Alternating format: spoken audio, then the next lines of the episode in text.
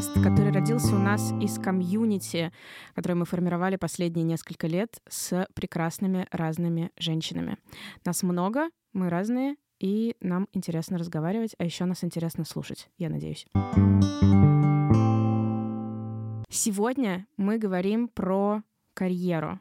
И, и с точки зрения образов женщин в кино, которые делают карьеру, и, может быть, про каких-то женщин, которые в индустрии нас вдохновляют, и на чьи карьеры нам хотелось бы опираться в своих карьерных траекториях, назовем это так.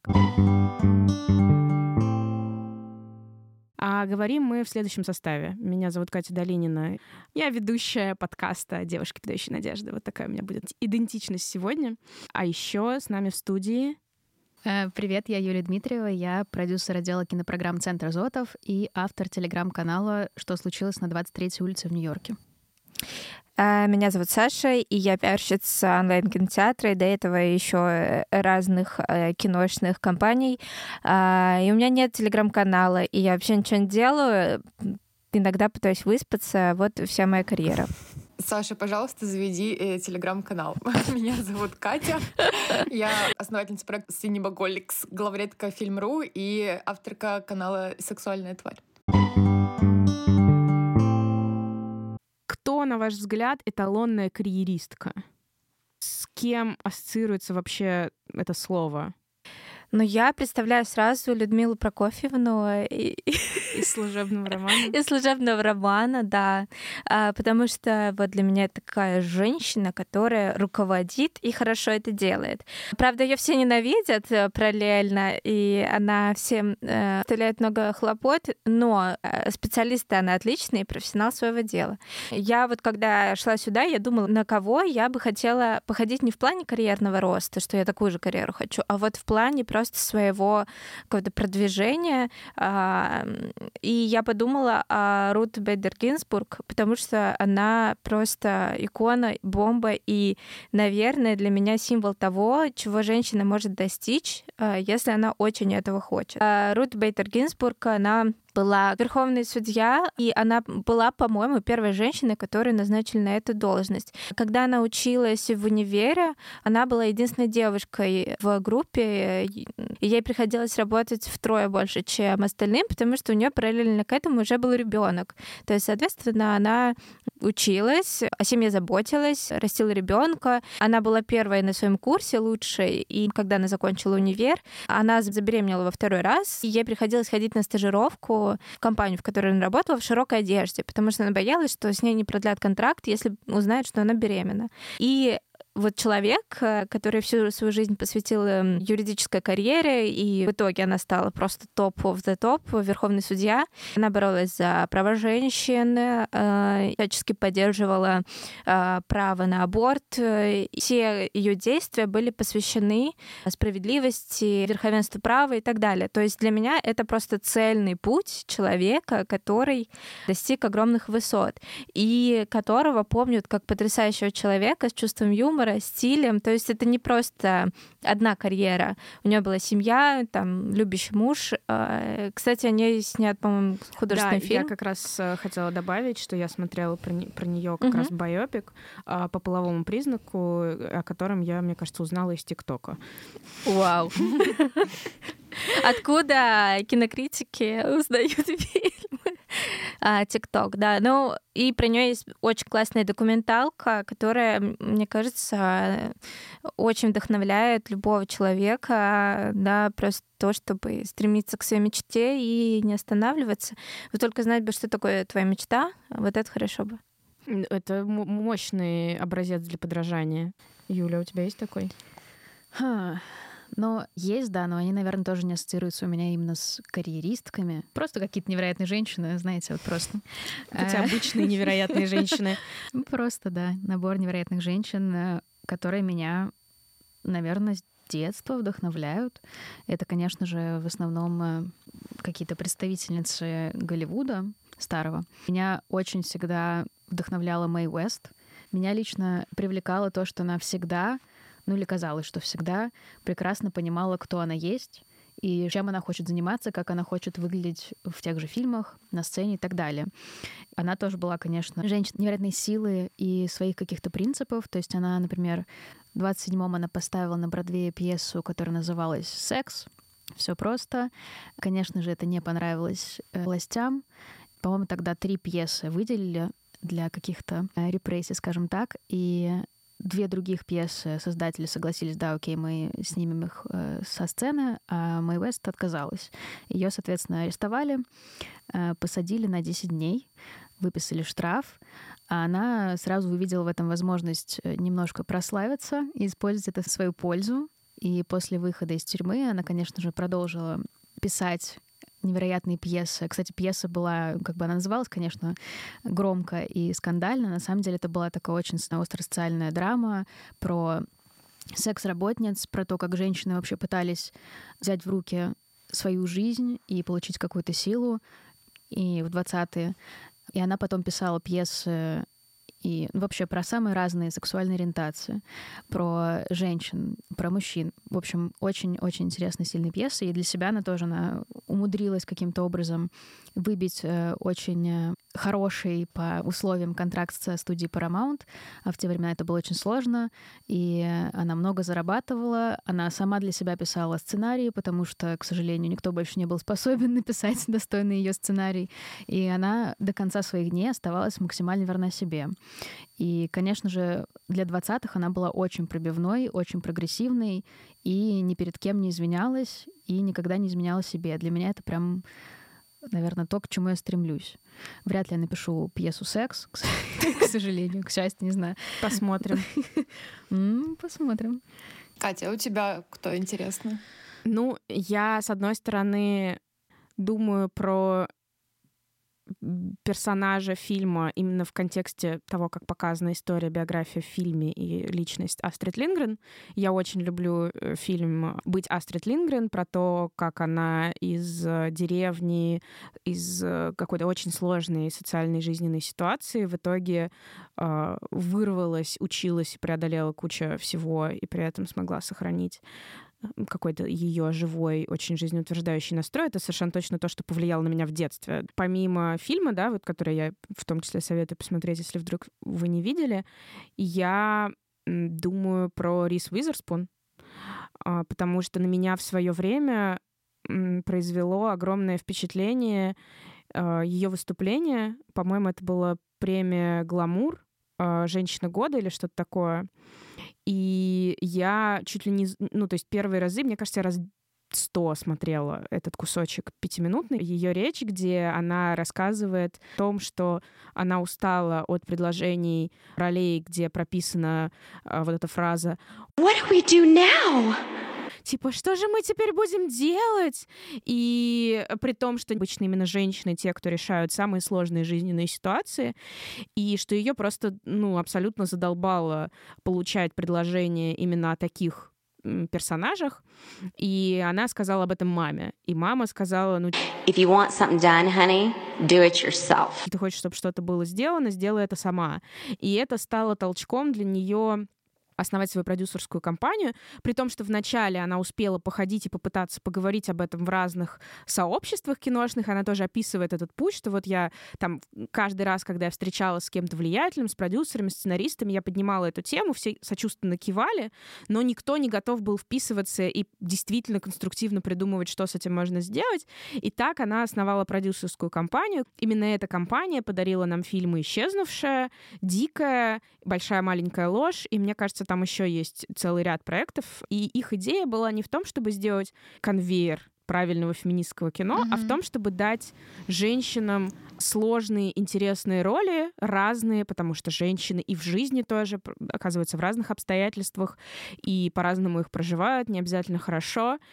Она стала искать сценарии и покупать права на этапах книг, которые описывают разные сложные, интересные женские судьбы. И мне очень нравится этот кейс, где она вернула себе агентность. Она была в позиции актрисы, которая явно существовала в рамках того образа, который ей приписали еще со времен блондинки в законе. Рис Уизерспун как человек и то, что она сделала за последние годы, это для меня очень вдохновляющая история.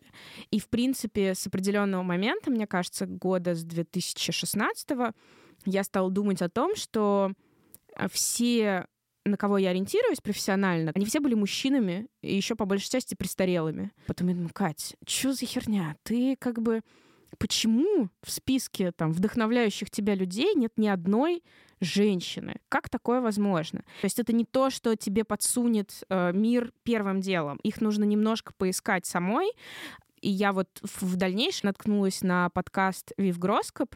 Э, Вив Гроскоп — писательница, замечательная стендап-комедиантка. На русском издана, по-моему, одна или уже две ее книги про э, саморазвитие по Толстому, про русскую литературу. И вот должна еще, или, либо уже вышла, либо должна про французскую литературу. И у нее есть подкаст под названием How to Own the Room э, про женщин, которые, в общем, как-то э, делают делишки разные. И в том числе я довольно много ее слушала слушала такие интервью с разными клевыми женщинами. Среди них э, было одно интервью с, по-моему, это какой-то директор по маркетингу или вице-президент Unilever, которая рассказывает, что она росла в там, 70-е, 80-е в Бразилии. У нее были все там учителя или домохозяйки, и в целом для девочки не воспринималось, что может быть какая-то другая судьба. И первый раз, когда она поняла, что что-то в ее жизни может быть иначе, было связано с фильмом «Чужой». И связано очень смешным образом. То есть она была маленькая, фильм привезли, показывали в кинотеатрах, и почему-то, адаптируя постер, он же Эллен на английском называется, а ее зовут, по-моему, Элейн.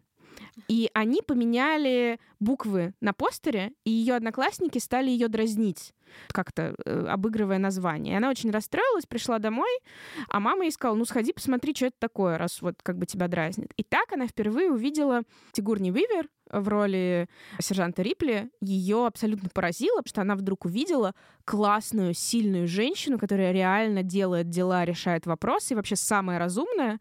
И это во многом повлияло на ее представление о том, кем она может быть, когда вырастет. Вот эта идея того, что можно вообще как-то владеть ситуацией, и развиваться, э, в тот момент именно у нее появилась. И для меня это супер вдохновляющая история, что просто вау, ты просто посмотрела фильм, и что-то перевернулось в твоей жизни. Так оно обычно с фильмами и бывает. Какой фильм перевернул тебя, Кать? А, до меня пока что, на самом деле, никакой фильм особо не перевернул. Как же «Секс в большом городе»? Ну да, но это, знаешь, это то, что мне просто как-то закладывалось на а, какой бессознательно. Я как-то бессознательно сюда шла, можно сказать. Я вообще думаю больше про фигуру Эдриан Шелли. Про нее есть замечательная документалка на HBO. Эдриан Шелли — это актриса и режиссерка а, из, э, по-моему, тоже из Нью-Йорка я, я считаю, что лучше всего, конечно, будет про нее посмотреть документалку, потому что история абсолютно сумасшедшая. Она была актрисой, подбираясь ближе к пику своей карьеры. Она стала режиссеркой, она сняла фильм «Официантка», который взяли на Санденс, у нее как бы было все супер хорошо. И она тоже продвигала идею феминистского кино, фимал гейза. К тому же она еще умудрялась параллельно быть матерью и женой. И, как мы все знаем, эти роли совмещать вместе практически невозможно, но кто может, тот молодец. В общем, и с Адриан Шелли приключилась такая трагичная история. Она оказалась жертвой грабежа и убийства. То есть ее убил мужчина, который пытался ограбить то ли ее офис, то ли ее квартиру. А, история довольно грустная, но все же фигура Эдриан Шелли, я считаю, она очень значимая в мире кино, особенно для нас она очень значимая, потому что Эдриан все-таки пробивала женщинам дорогу. Поэтому, да, очень сильно рекомендую эту документалку. И вообще, на самом деле, я восхищаюсь любыми женщинами, кто добился чего-то в этом патриархальном мире, потому что это очень сложно. Система, к сожалению, работает не за нас, а против нас, и нам нужно прилагать в два, в три раза больше усилий, чем мужчинам зачастую, но чуть меньше сил, чем, например, людям с другими национальностями, потому что у нас все-таки российская довольно страна, и если мы говорим с, с точки зрения белых женщин, то а, women of color в России приходится еще сложнее. Ну и не в России, вообще, на самом деле, во всем другом мире, поэтому это тоже очень важно отметить, что э, у нас есть одна небольшая привилегия, и нужно ее обязательно отметить, к сожалению. Так что да, пока патриархат не свержен, нам всем приходится больше усилий прикладывать, поэтому всем, кто приложил больше усилий и чего-то добился, чем больше, чем медиокр man, для которого э, эта система была создана, всем большое уважение от меня. Но если мы берем фильмы, то я бы все-таки назвала самый просто классику э, «Бессмертного дьявол носит Прада», потому что я считаю, что Мир, Миранда Присли все это время была права. Я не знаю. Ее, ее портрет рисовали как несчастной женщины, которая э, все отдает карьере, но не может, к сожалению, удержать своего мужа девочки. Вот это была потеря для всего женского мира. Да, и это реально, это настолько в этом фильме «Дьявол носит Прада» настолько это трагично все рисовали. Настоящая трагедия того, да, Адриан Шелли, вот это трагедия. То, что в «Дьявол носит Праду» Миранда Присли что-то там не складывалось с мужчиной, потому что его эго не могло выдержать главную редакторку одного из самых главных мод модных журналов в мире, это его проблемы. И вот э, ассистентка Миранды Присли, Энн Хэтэуэй, не помню, как ее звали в фильме, она, к сожалению, идет очень грустной тропой, потому что у нее был довольно абьюзивный бойфренд, который говорил, ты все время работаешь, ты пропускаешь мои дни рождения, ты про что-то не помнишь. Выдирал у нее телефон из рук, когда Миранда звонила, и устраивал ей истерики. Хотя сам был каким-то поваренком и говорил, я хочу переехать куда-то там в Бостон или еще куда-то из Нью-Йорка и жить маленькой тихой жизнью, чтобы ты вот там где-то у меня жила и карьеру ни в коем случае не строила. Конечно, для э, главной героини, в принципе, это обернулось более-менее. Она хотела больше писать для Нью-Йоркера еще чего-то, и вроде как у нее что-то там получилось. Честно говоря, уже не помню. Но истероидное увольнение с работы и выкидывание телефон фонтан, я считаю, конечно, не очень. Миранда Присли молодец. Я, я всегда ее поддерживала. Я вот, наверное, здесь хотела добавить, что ты сказала про сложности, с которыми сталкиваются женщины, в отличие uh-huh. от обычных мужчин. Uh-huh. И оно как бы нам всем между собой понятно, о чем идет речь. Мы как бы такие, угу. но для людей, которые не в индустрии или просто, например, не сталкивались с этим опытом. Это может быть совершенно непонятно. Поэтому, мне кажется, будет классно, если мы приведем либо пару примеров из своей жизни, либо еще парочку фильмов, которые это иллюстрируют. Я начну с себя. Это типа чек-лист сейчас. Загибайте Это пальцы, бинго. если у вас было домогательство босса. Было, что на вечеринке коллега из другой, ну, как бы вышестоящий мужчина сказал мне, что э, моя красная кофточка говорит о том, что мне здесь не место, и что я не могу ее носить. Вообще ты не протянешь до следующего кинофестиваля. Это было в самом начале oh. на моем первом Берлинале. Было, что мне говорили, что я слишком жесткая, холодная, отстраненная на работе, в контексте рабочих отношений. Хотя это просто мой деловой стиль, опять же, отчасти как бы выработанный для того, чтобы создать эти границы, которые позволяют э, не переходить в личные отношения, особенно когда речь идет о работе с коллегой-мужчиной. Как бы я действительно мог, могла выстраивать эту дистанцию. И было такое, что мужчины мне говорили, что я слишком сильная, слишком амбициозная, и зачем мне вообще мужчина нужен э, в такой жизни. Вот, э, пожалуй, у меня э, такое. Уф. Да, кстати, я хотела сказать, что у меня есть несколько случаев, когда меня знакомые парни в какой-то момент, не знаю почему, просто спрашивали, вот неужели, ну сейчас же такого не бывает, что вот там тебя как-то не так воспринимают, потому что ты женщина. Это же все уже в прошлом. Что вот ты, неужели у тебя тоже такое бывало? А, милый Мы мой. А сантехник, который пытается придумать, э, с кем тебя нужно свести из вашей компании, потому что ты ему понравилась. Ну. Да, такое, кстати, тоже бывало, что начальница в какой-то момент пыталась меня кому-то пристроить, потому что как же так? Тебе же, наверное, очень плохо. Что-то не так. Надо починить. Наверное, самого частого и тоже у меня была ассоциация с фильмом. А, если я нахожусь в комнате, например, где больше мужчин, чем женщин, и кто-то изъявляет желание выпить кофе или чай, все автоматом посмотрят на женщин, что, ну, вы же вы же принесете. Да, это же вот вы, у вас там кухня где-то где заложена в ДНК, видимо, так. Но я как раз пересматривала недавно фильм «Деловая женщина» 88 года, где абсолютно прекрасная Мелани Гриффит и не менее прекрасный Харрисон Форд.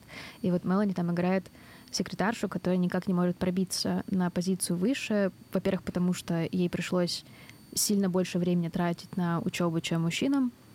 Во-вторых, потому что ей просто не дают шанса даже на стажировку, потому что как же ты будешь соревноваться со своим каким-то странным образованием, с людьми из Гарварда и так далее, с мужчинами из Гарварда. И там тоже несколько сцен было, где кто-то упоминает, что «Ой, может, выпьем кофе?», а она сразу не задумываясь встает и говорит «Да, сейчас принесу», или «Да, скажи, где сделать». Э, и мне кажется, это одно из таких частых э, явлений. Еще, э, наверное, почему-то автоматически все предполагают, что я буду слишком эмоционально реагировать на какие-то стрессовые ситуации и думают, что будет лучше, если там будет мужчина менеджерить, хотя по моему опыту обычно наоборот. Да, мужчины обычно более стероидные, давайте об этом говорить прямо, потому что mm. а, если считается, что женщина будет такая типа эмоциональная в кавычках, то мужчины, они просто начинают орать, э, пробивать кулаком стену или еще что-то в этом роде, и хочется сказать, типа, извините, пожалуйста, а может быть у вас ПМС? Почему вы такой как бы... ПМС? Ты серьезно хочешь кого-то этим шеймить? Нет, ну это, знаешь, такой, типа, реверс немножко шутка, потому что... Но да, дело в том, что на, на деле как бы оказывается, что мужчины очень часто гораздо более эмоциональные и... Ну и у меня есть ощущение тоже из какого-то моего опыта, что ошибки мужчин обычно списывают... У меня был коллега, который делал какую-то полную дичь в, в рамках работы, а мне говорили, что я слишком жесткое в общении с ним, и что надо быть гибче и мягче, и мудрее. Боже мой. И это то, что ожидается от тебя. Ну, ну, то есть, да, я сталкивалась, и то, что касалось и менеджмента, и исполнительства, это, разумеется, не там сто процентов, есть классные профессионалы-мужчины, но они гораздо быстрее поднимаются по карьерной лестнице, если мужчина он как бы у него уже преимущество, потому что такие, ой, ну хорошо, мальчика, он там, если что, и воду поменяет в кулере, и как бы и работы все сделает лучше, не будет отвлекаться на влюбленность и все остальное. А женщина mm-hmm. как бы, ну, ну, ну, что с нее взять? Сейчас забеременеет, да, еще и Я уйдет. вспомнила, когда я училась на дизайнер одежды, а, нам преподавательница по композиции говорила, ну что, вот девочки, девочки всегда так, вот они хорошо рисуют, а потом влюбятся и перестают учиться. И вообще, что вы тут делаете? Идите, учитесь борщи варить. Вам вот это вот зачем? Вот это образование, вот это вот шить что-то, коллекции делать. Это вот для чего? Я просто вспоминаю свое обучение в универе, и поскольку лингфак — это всегда 98% девочки, если бы у нас профессор такой сказал, типа, вы зачем сюда пришли? Как могли бы уйти там? А у нас тоже было 90% девочек.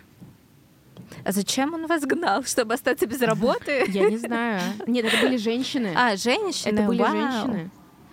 Да. Мизогиния, вау, как да, приятно. Да, да.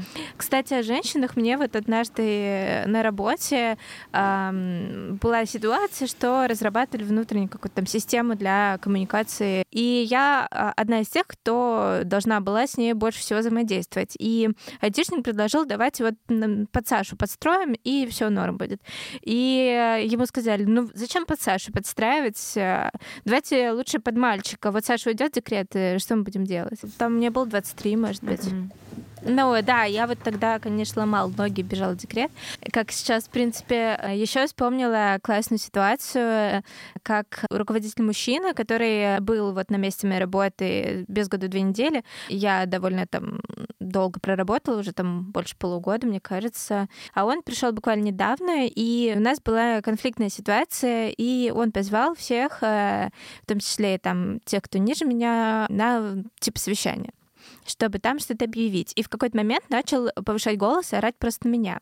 Э, надеюсь, что я сойду на какие-то эмоции, прослезюсь, и что-то такое будет, и все просто обернулись на меня, а я ненавижу, когда на меня смотрят много людей, мне сразу некомфортно. И я просто начала орать в ответ. И я собой в тот момент очень гордилась, потому что я редко перехожу на какой-то повышенный тон, но меня это настолько выбесило, что от меня ждали, что я заплачу. Вот это угу. меня выбесило ужасно. Блин, Саша, я в такой ситуации заплакала, когда меня орали последний раз. Но я просто уволилась тут же. Но нет, я заплакала, сказала по пунктам, в чем человек не прав, и ушла с этой работы. Вообще не переношу, когда на меня кричат. Абсолютно. И это, конечно, удивительно, когда это делает взрослый мужчина на э, человека, который младше тебя в несколько раз, надеясь э, выбить какие-то эмоции, которые в выгодном свете позволят что-то сделать. При этом почему-то я абсолютно уверена, что этот же мужчина не стал бы кричать так ни на одного э, другого мужчины, неважно какого возраста. Ну, я думаю, да. И при этом, э, тем более при большом количестве людей, с которыми человек работает. Но меня тогда э, это не, не, не особенно смутило, а столько разозлило, ужасно разозлило. Мне очень нравится эта история. Я прям сразу думаю, да, молодец. А, у меня прямо таких Нету супер историй, но дело в том, что я всегда, как Саша, орала в ответ, и меня просто это всегда увольняли. Это было на нескольких работах. Э, наверное, самое такое яркое воспоминание, которое у меня еще осталось, это был непонятный сайт, на котором я работала, когда переехала в Петербург. Он был там тоже о кино. И у меня был абсолютно отбитый босс. Он был просто отбитый на голову, я не шучу. И он мне постоянно давал какие-то... То есть он мне постоянно говорил, как делать мою работу. Я говорю, нахрен ты меня взял, если я, типа, я сама знаю, как делать мою работу, вообще мне ничего не говори. И мы из-за этого постоянно срались, и он в какой-то момент на меня жестко наорал. Я такая вся громкая, такая вся а, со своими мнениями, постоянно что-то лезу куда-то, что-то начал именно на мой персоналити гнать, что я такая вся сли слишком, слишком меня видно и слышно. Я на него тоже наорала. Тебя меня уволили. видно и слышно, Да-да-да. Да, в общем, наорал меня, меня уволили, потому что я, я всегда жестко там отстаивала какие-то свои вещи по работе. То есть только я вижу продвижение сайта, который, честно говоря, как Титаник тонул уже очень давно. В общем, я с этого корабля убежала. И в то время, кстати, я познакомилась с программистом на этой работе. И, собственно, мы сделали синемоголиков. И через два года этот босс на собеседовании моей знакомой говорил, что очень сильно сожалеет, что меня уволил. Потому что все идеи, которые я применила к синемоголикам, я, собственно, ему пичила, говорю, давайте делать так. Он такой, не, говно, не сработает. так что вот такие дела. Сейчас у меня очень классный босс мужчина, просто мы как бы друзья. У нас есть как бы да, границы, то есть мы нормально ладим. И просто, видите, в этом плане меня как бы немного пронесло. Но даже из-за того, что как бы меня какие-то вещи не коснулись, это не значит, что их нет. И я всегда буду до последней капли крови бороться за женщин, с которыми приключались такие истории, про которые вы рассказываете. И, к сожалению, были истории и хуже. Для всех женщин, которые нас слушают, если с вами не случались какие-то супер плохие вещи на работе, а, всегда поддерживайте тех, э, с кем они случались. Потому что это, никто я, я из считаю, нас не застрахован. Это не ваша заслуга, это недоработка патриархата, я бы сказала так. Перефразируя одну известную фразу из какого-то советского Катя, фильма. Катя скажет, если с вами еще не случалось ничего хорошего, подождите. Ничего плохого тут нет. Ну, в целом, да, потому что все, что я перечислила про свой опыт негативный, касающийся и каких-то прям физического контакта нежелательного, эмоционального, и в целом куча неприятных ситуаций со мной происходило, когда я уже считала себя суперосознанной, я была в повестке, я узнала терминологию, мне казалось, что я могу отстаивать свои права. А в итоге, когда дошло до дела, выяснилось, что нет. Это очень обидно выяснять, что как бы не всегда ты можешь что-то сделать. Да, это случается просто потому, что э, так устроен мир, а не потому, что что-то ты не знаешь. А, к сожалению, это так. Для меня, если вспоминать кино и так далее, я скорее приведу сериал в пример, который я посмотрела, будучи еще студенткой, который просто э, подготовил меня вообще к жизни. Это «Безумцы». Э, там, э, может быть, кто-то не знает, сериал про рекламное агентство 60-е в Нью-Йорке. Как полагается, все боссы были мужчинами, и там просто медленно, но верно ты наблюдаешь за становлением, карьерным развитием женщин. И одна из моих любимых сцен — это когда Пегги, главная героиня, которая построила карьеру в рекламном агентстве, и она уже на такой весомой позиции работает. И Джоан, которая начинала с секретарши и потом э, очень сильно э, продвинулась вперед и с большой кровью стала одной из основательниц агентства. Они едут в лифте, и Пегги говорит, «А, сегодня четверг. А Джоан ей отвечает, я хочу нахрен сжечь это место. после тяжелого рабочего дня. Я, я обожаю этот сериал. Мне кажется, он э, великий еще и потому, что он показывает, насколько тяжело строить карьеру э, в мужском. Да, а мы все еще в нем живем. К сожалению, да. Я сейчас подумала, что вот я сказала, что на меня в детстве влияли книги Астрид Лингрен. Еще как-то по телевизору я попала на фильм Звездный десант. Во-первых, я впервые увидела на экране красивую кудрявую женщину и почувствовала, что, возможно, мне не придется всю жизнь выпрямлять волосы, чтобы соответствовать ожиданиям людей вокруг. Но еще зачекинилось у меня в голове, как типа, ого, женские персонажи могут быть такими, класс. А еще еще мне кажется, что на всех нас вообще-то повлияла героиня Гермиона Грейнджер. На меня, к сожалению, нет. Извините, я должна была это сказать. То, тоже нет, да. Ладно, 50 на 50. А, но помимо Гермионы Грейнджер, еще Эмма Уотсон, которая ее сыграла, и насколько образ Гермионы потом вошел и в ее тоже жизни, в то, как она стала заниматься активизмом, и вообще как бы вот эта идентичность девочки, которая не боится быть слишком босси, самой умной в классе, и стесняется этого, а превращает это в свое достоинство, это очень классно, и меня это всегда вдохновляло.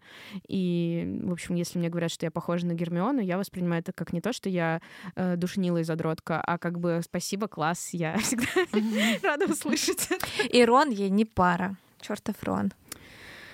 В детстве родители, конечно же, подарили мне книжку, потому что все их читали, а я прочитала там страниц 20, сказала, что это слишком скучно и по-детски мне неинтересно. Но у меня просто был Толкин и Хоббит, и Властелин колец и так далее. И там, конечно, были ну, там много было супер сильных персонажей. Э, понятно, что «Властелин колец» там это и Галадриэль невероятная, и Арвен, и Элвин. Но в фильме, конечно, акцент больше делается на Элвин, которая, э, ей говорит предводитель Назгулов нехороших созданий, что она не может его убить, потому что ни один мужчина не может меня убить. А она пафосно снимает шлем, говорит, а я не мужчина. И убивает его, понимаете? Убивает. Офигенно. Легендарно. Легендарно, да. Наверное, у меня были несколько другие да, образы. Про книжное еще нужно подумать. Тоже, конечно, было много, что на меня повлияло, безусловно. А, не знаю, унесенные ветром, простите. А, да. Ну, кстати, да, я тоже смотрела и читала. И Оливия де кстати, которая играла в «Унесенных ветром» Мелани, она тоже э, какая-то супер женщина была, которая в сороковые посмела подать суд на студию Warner, и до нее пытались и Бетти Дэвис, и Кэгни тоже актеры подавать в суд, потому что у них были ужасные условия по контрактам. Их там не выпускали студии, если они отказывались в каком-то фильме играть, то им еще прибавляли, условно их наказывали, не давали им сниматься, прибавляли срок еще к их контракту. И вот э, тоже проблема, как и у Рис Уизерспун, у Оливии была, что ей не нравились роли, которые ей дают, потому что ее пытались э, запихивать в один и тот же типаж, который ей не нравился. И она чувствовала, что она подводит и себя, и своих зрителей, и хочет играть другие роли, а студия ей не давала. И вот она решилась, подала в суд. Там было супер громкое дело. Э, как я сказала, Бетти Дэвис до нее пыталась, но Бетти проиграла и потеряла много денег, и еще попортила себе репутацию, потому что все говорили, что вот она такая нехорошая, сбалмошная, капризная, не нравится, не, не ценит то, что ей дают. А вот Оливия попыталась и с громким вообще успехом выиграла это дело. Это был такой поворотный момент в Голливуде и вообще в системе, наверное, этих контрактов рабочих. Изменил очень сильно всю структуру и всю индустрию. Поэтому даже до сих пор есть The Havilland Law, закон De Havilland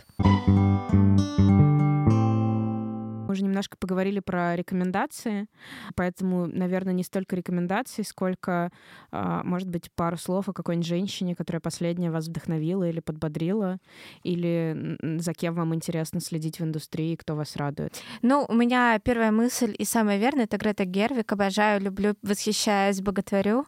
А, я была ее фанатом задолго до Леди Бёрд. А, в общем, я с восхищением наблюдала ее и сценарные, сценарные сценарную работу, и то, что она не дает э, как бы себя запихивать только в однообразные роли, и э, то, как она движется именно по своей пути, что она стала режиссером и сняла такие потрясающие фильмы, получила номинацию на Оскар. И э, потрясающая женщина, жена, мать, и просто удивительное создание. Обожаю Грету. Блин, мне теперь хочется каждый раз, когда буду рассказывать про каких-то классных мужчин, буду еще говорить муж, отец, брат, сын, великолепный человек. чтобы как-то уравнивать. А мне кажется, это невероятно важно. То есть, э, если ты рассказываешь про Стивена Спилберга как фигуру, мне кажется, что это очень важная часть его, то, что у него там есть семья, и он там любит свою семью. А кто не любит, это, того вообще нужно. Не а платил а алименты. Плохой отец. Плохой отец, не платил алименты. Мне кажется, это очень важно Я абсолютно согласна, что если мы рассматриваем вдохновленность человеком, то что, конечно, не может только один аспект его жизни репрезентировать. Просто мне кажется, что есть такая традиция, что про мужчин обычно, когда говорят про их успехи, а, это остается за скобками, а про женщину и я согласна, что об этом важно говорить, потому что, скорее всего, на ней лежит гораздо большая нагрузка за осуществление жизнедеятельности этой ячейки да. общества. Потому что мужчина вряд ли будет, э, типа, когда он строит свою карьеру, он очень вряд ли будет заниматься своими детьми. Исключение есть, но это, это все-таки да. скорее исключение. Хотя это может быть отличным мотиватором там, в заработке, в каком-то карьерном бусте, а, чтобы твои дети тобой восхищались, но тем не менее, да, я согласна. Грета Гервик — супер пример. Не знаю, сложно сказать еще только одну женщину упомянуть, не знаю. Эм, я на самом деле вспоминала еще Хейзел Скотт, потрясающая была пианистка и певица, первая темнокожая американка, у которой было свое шоу на телевидении в 50-е, но, к сожалению, тогда же в 50-е был Э, красный страх э, в США, когда начинали просто всех и вся обвинять в причастности к коммунистическим партиям. И тогда очень много людей из креативной индустрии, конечно, из креативного направления пострадало, и в том числе Хейзел, которая тоже э, вызывали в суд, и она, конечно, отрицала свою причастность, но это сильно повлияло на ее карьеру. Шоу закрыли, ее, конечно же, перестали звать, выступать и так далее. Ей пришлось просто уехать из Америки. И она, конечно, очень э, долгое время спустя вернулась, но карьера уже у нее была абсолютно не та. А, но, тем не менее, гениальная абсолютно пианистка. У нее есть очень интересные вариации э, классики, которые она переосмысляла в джазовом, в джазовом стиле. Вот, всем очень рекомендую послушать. Есть даже отрывочки из ее шоу, тоже очень классно. Она э, выступала за равноправие, против сегрегации, против любой несправедливости и много сделала для исправления, улучшения репрезентации темнокожих американцев именно в кино. Вот, поэтому ее тоже хотелось упомянуть. И Люсиль Болл, моя любимая прекрасная Люся, э, первая леди комедии, которая создала сериал «Я люблю Люся», и вообще очень много сделала именно для телевидения. И она была первой женщиной, которая владела управляла крупной э, телевизионной компанией. И они, собственно, их компания, которая она основала с мужем Дейзи Лу, э, они, собственно, ответственны за то, что у нас с вами есть Стартрек, скажем спасибо, наверное, можем не говорить. Э, вот, и можно посмотреть э, выходил недавно э, документальный фильм, который сняла, кстати, еще одна шикарная женщина Эми Поулер, э, знакомая по паркам и зонам отдыха и так далее. Вообще про нее, кажется, тоже важно сказать, да. если говорить про да. женщин-карьеристок. Отдельный можно эпизод просто посвятить теме Поулер. Прекрасная, да, женщина-комедианка и актриса, и режиссер. В общем, она все умеет, все может, она э, супер. И вот она сняла документалку, которая называется «Люси и Дейзи». Очень советую посмотреть, чтобы побольше про нее узнать, вообще про эту непростую э, сферу телевидения, особенно когда она только зарождалась. Еще я бы, наверное, порекомендовала просто несколько фильмов именно с интересными женскими персонажами, которые я очень люблю. Это «Алиса здесь больше не живет», э, прекрасный фильм. Скорсезе? Скорсезе. Я не могу провести день, не упомянув Скорсезе. Да, это ранний фильм его карьере, и вообще многие, мне кажется, забывают, что, ну, все привыкли, что Скорсезе снимает какие-то либо что-то про банды, либо про э, странных просто жителей Нью-Йорка, но вот у него есть такой фильм с э, прекрасным женским персонажем, и который ее играет Эллен Берстин. И ей же, у нее была креативная свобода, когда выбирали режиссера, ей, по-моему, Коппола упомянул, что вот есть такой интересный режиссер Скорсезе, которого тогда вышли «Злые улицы», и она посмотрела, ей понравилось, но она вот его спросила, а ты вообще что не знаешь про женщин? А он сказал, нет, но очень хочу научиться. Э, и она сразу поняла, что это их человек. В общем, они сняли этот фильм. Там, да, мать-одиночка, которая пытается заработать деньги для ее сына. Певица из нее не очень, но что-то делать надо. И, в общем, всем очень советую. А, ну, еще мне э, в плане документалок, наверное, хочется посоветовать еще про Хэдди Ламар. Недавно выходил. Хэдди Ламар тоже звезда э, Голливуда но не все знают, что она еще была потрясающей изобретательницей. И вот э, в, этом, в этой документалке как раз рассказывается, насколько она вообще всего сделала, хотя все запоминают ее только по ее красоте и ее ролям, именно голливудским. И наверное, хочется еще посоветовать фильм «Беззаботная» Майка Ли. Я очень люблю Майка Ли, он все время создает каких-то... Это очень крутой фильм, да. Да, он создает каких-то невероятных абсолютно персонажей, которые как будто бы могут даже немножко тебя раздражать в начале, и ты думаешь, да не может, да нет таких людей, почему, что происходит? А к концу фильма ты уже понимаешь, что ты либо плачешь вместе с этим персонажем, либо смеешься, и ты уже просто не понимаешь, э, ну, как, как можно существовать без этого фильма, без этих людей. Вот, и «Беззаботная» как раз про такого персонажа. Салли Хокинс играет э, просто невыносимо оптимистичную женщину, которая ее просто ничто не может э, испортить ей день, и она всему всегда рада. И вот вначале это, конечно, очень раздражает, но в течение фильма у нее, конечно, э, она сталкивается много с какими людьми и проблемами и так далее. И вот я в течение фильма поняла, что я в нее влюбляюсь, и хотелось бы тоже в жизни такого человека найти. Я всем рекомендую посмотреть и также влюбиться в этого персонажа, как и я. Вот. По поводу рекомендаций, я, по-моему, недавно говорила о фильме «К черту любовь» с Рене Зельвегер и Юэном Макгрегором, где э, Зельвегер играет дамочку, которая написала книгу «К черту любовь». Э, они пытались э, вместе со своей публицисткой как-то э, ее поставить на есть чтобы ее как бы начали производить, и это было очень тяжело, потому что они сталкивались с суровым мужским миром, но в итоге победили. И Эван Макгрегор играл карьериста, который был владельцем журнала, и вот у них были терки, и в итоге Юэн Макгрегор представился не тем, кем он является на самом деле, у них закрутился роман, и в общем, это тоже про карьеристок, очень хороший фильм. А также есть фильм «Деловая женщина» 88 года с Мелани Гриффит, Харрисоном Фордом и Сигарни Уивер. А, этот фильм э, выделяют просто потрясающие костюмы. Главная героиня очень сильно, она была машинисткой. А, она машинистка, как когда печатаешь на машинке, не, не водишь машинку. А, да, она очень хотела стать, э, а, вырасти по карьере, но она вот не умела ни одеваться, ни преподносить себя, ничего. Ну вот ей выдался а, шанс немного заменить свою начальницу, и там пошло-поехало. Я советую посмотреть этот фильм из-за костюмов, из-за интересной истории про карьеру и из-за топлес Харрисона Форда. Да. Я думаю про то, что бы я могла посоветовать. Не знаю, я бы, чтобы вдохновиться, наверное, для тех, кто работает в этой индустрии, я бы посоветовала поискать, кто уже что-то классное делает в том деле, которым вы хотите заниматься, и вдохновляться uh-huh. не, не только какими-то далекими образами, персонажами, но и теми, кто нас окружает. Если говорить про женщин. А, я до этого смотрела на большую часть тех, с кем мы сейчас разговариваем, и думала, блин, какие они крутые. Там, я не знаю, Майя Кузина, куратор продюсер, а, Вика Лымарь, которая руководит маркетингом и продвижением кинопрокатной компании A1, Катя Карслиди, основательница синемаголиков, боялась с ней знакомиться э, в Каннах в 2019 году.